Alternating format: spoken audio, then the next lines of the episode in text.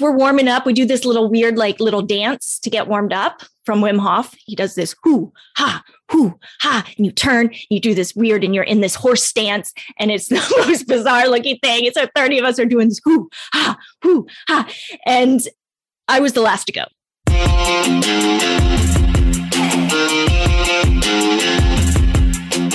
Welcome to the Vegan Life Coach Podcast, where we coach you to coach yourself.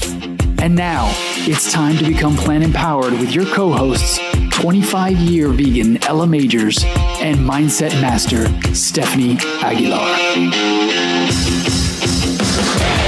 Hey, hey, empowered vegan lifers. Ella here with my co host. Hey, Stephanie. Hey, Ella. It's been so long. I know. I mean, nobody at home listening is going to understand that it's been long because I know we've continued our podcast every week, but we had to record well in advance for the holidays so our editor could have her time off. And so, yes, I missed you. I missed you too. Like a I lot. you too. Me too. I miss you. It's very strange because I miss you all the time, but it's like an extra level of intensity this time because we haven't really interacted very much the last few weeks. I haven't interacted with most of life the last few weeks. It's been a doozy for you. I know COVID hit us hard. Yeah.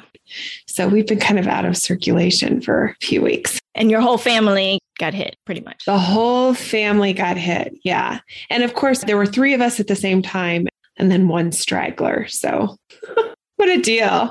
Yeah. What a deal. Oh my gosh. Yeah. My mom had it as well. I didn't get it. Yeah. Fantastic. Fantastic.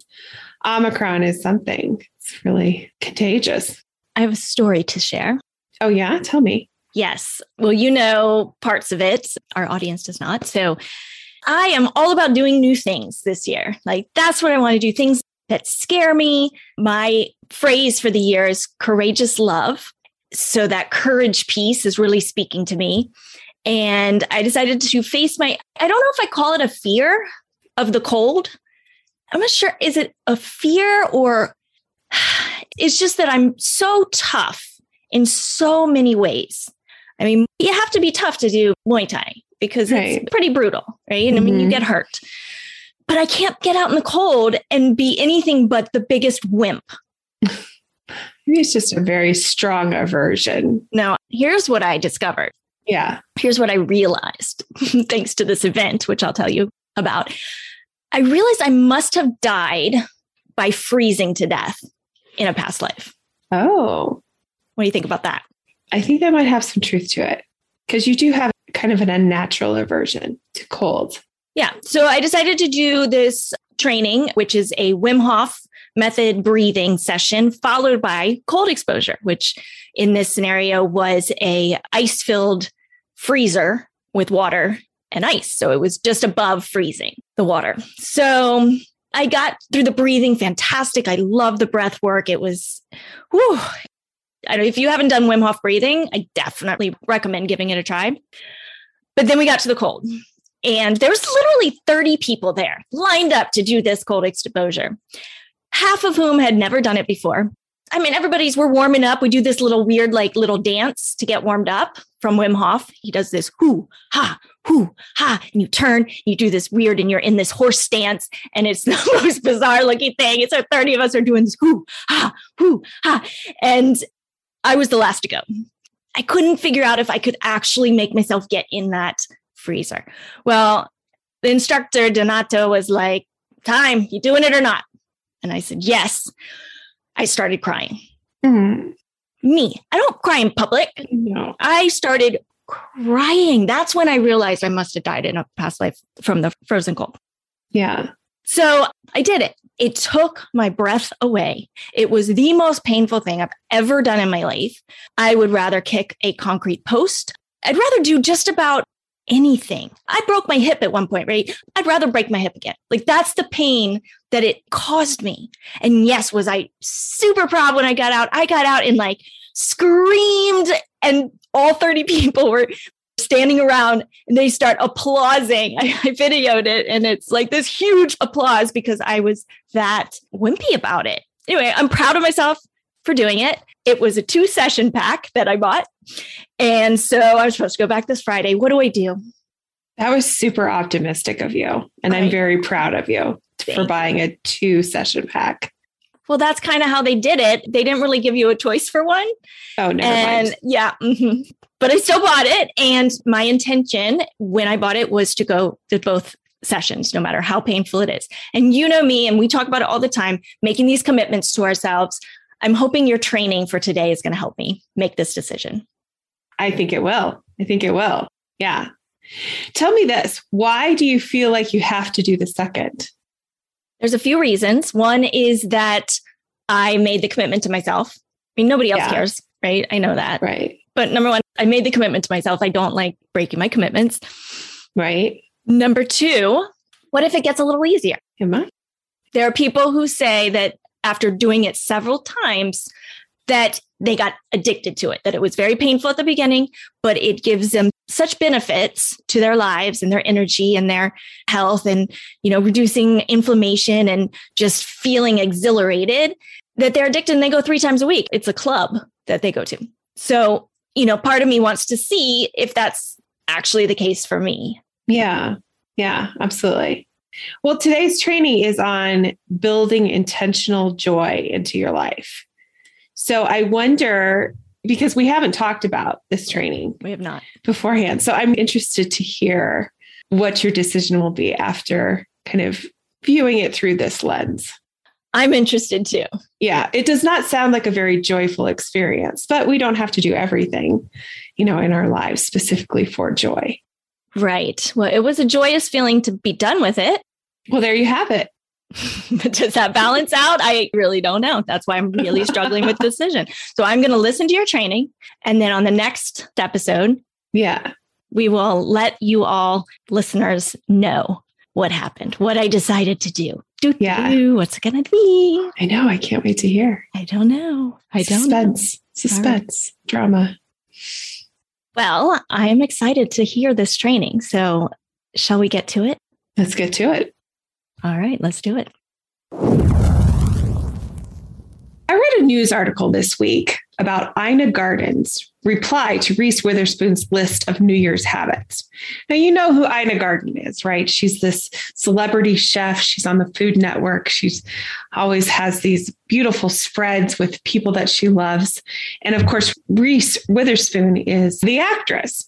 And so Reese Witherspoon's post was about some daily life improvements that she's going to be incorporating this year including starting the day with a big glass of water. And the second one was getting 10 minutes of outdoor light. The third, read for 60 minutes without any distractions. And the fourth was be in bed by 10 o'clock, no binging interesting shows, and getting eight hours of sleep at night. Ina Garten's response says something that I think is really interesting. She said, That sounds great but I'm probably not going to be doing any of these things. LOL. My formula is easier to follow. Number one, drink more large Cosmos. Number two, stay up late watching addictive streaming series. Number three, stay in bed in the morning playing Sudoku. And number four, spend more time with the people I love. I do what I can in a pandemic. of course, both lists are great, right? But I think they come with two very different purposes.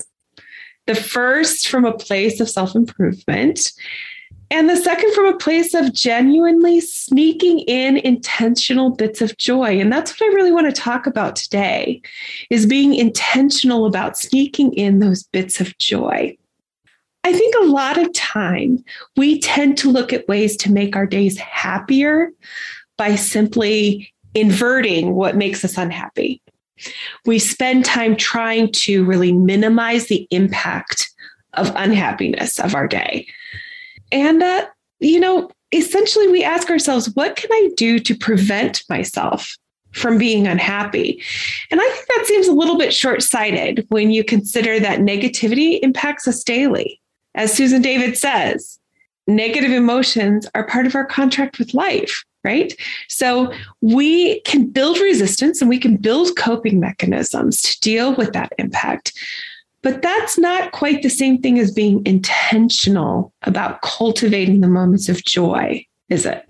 Dr. Nick Wignall, clinical psychologist who has a great podcast called Minds and Mics, defines joy as an experience of intensely positive feeling, usually characterized by a mixture of excitement and connection.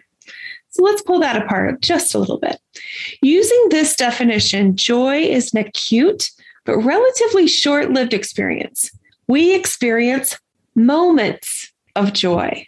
Secondly, joy is intensely positive. It is above our baseline, above our normal state of happiness or daily living. And it's experienced as a burst of intense positivity. So, looking forward further, joy is usually characterized by a mixture of excitement and connection. Excitement can be experienced as passion or curiosity. Maybe it's stimulation or just awe. While connection could be friendship or love between people, or a sense of belonging with the world, nature, animals around us, the universe, or even simply interconnected to ourselves. So, by using this definition, we can provide ourselves really a framework for intentionally building moments of joy into our daily lives. I would love to be able to give you a step by step strategy for this. The queen of strategy, right? But the truth is, being intentional about creating joy will require each of us individual introspection. Joy is just really such a very personal experience. So instead, let me provide you with a framework so that you can begin to point yourself in a direction to cultivate these moments for yourself. And we're going to start by asking some questions. So you're going to want to take some notes on your answers to these. That's what's going to point you into this framework for building in those moments of intentional joy.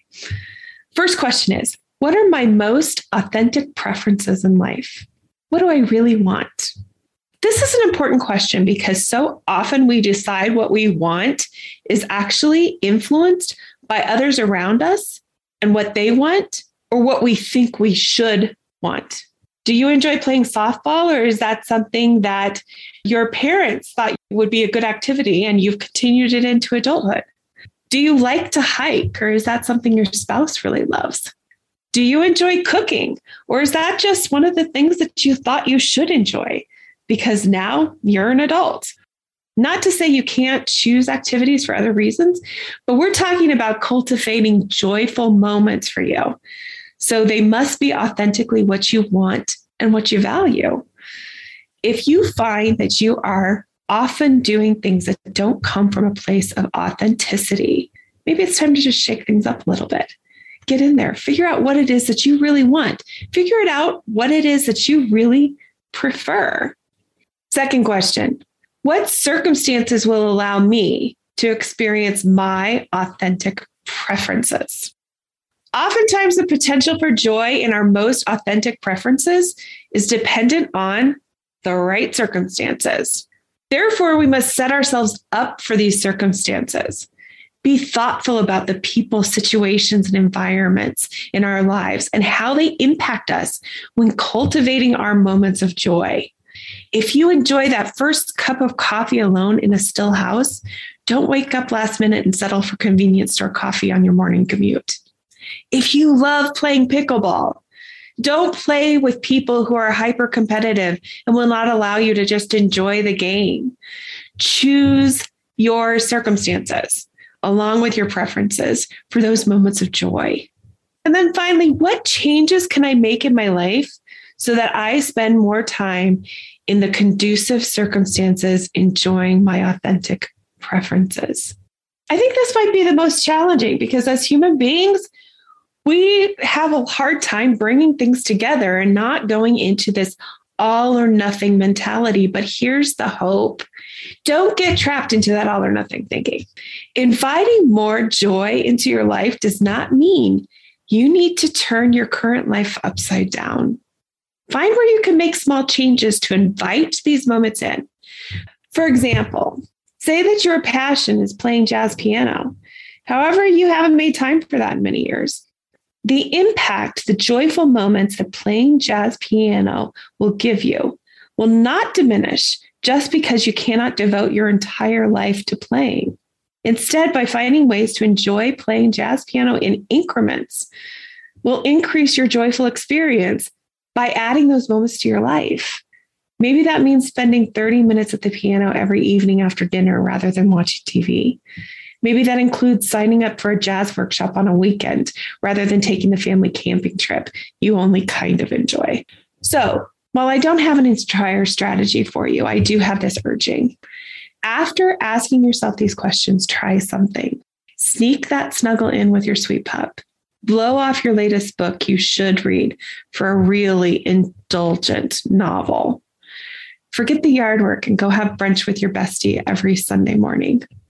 Build these rituals of joy into the framework of your life and see the impact that they have on the quality of your living.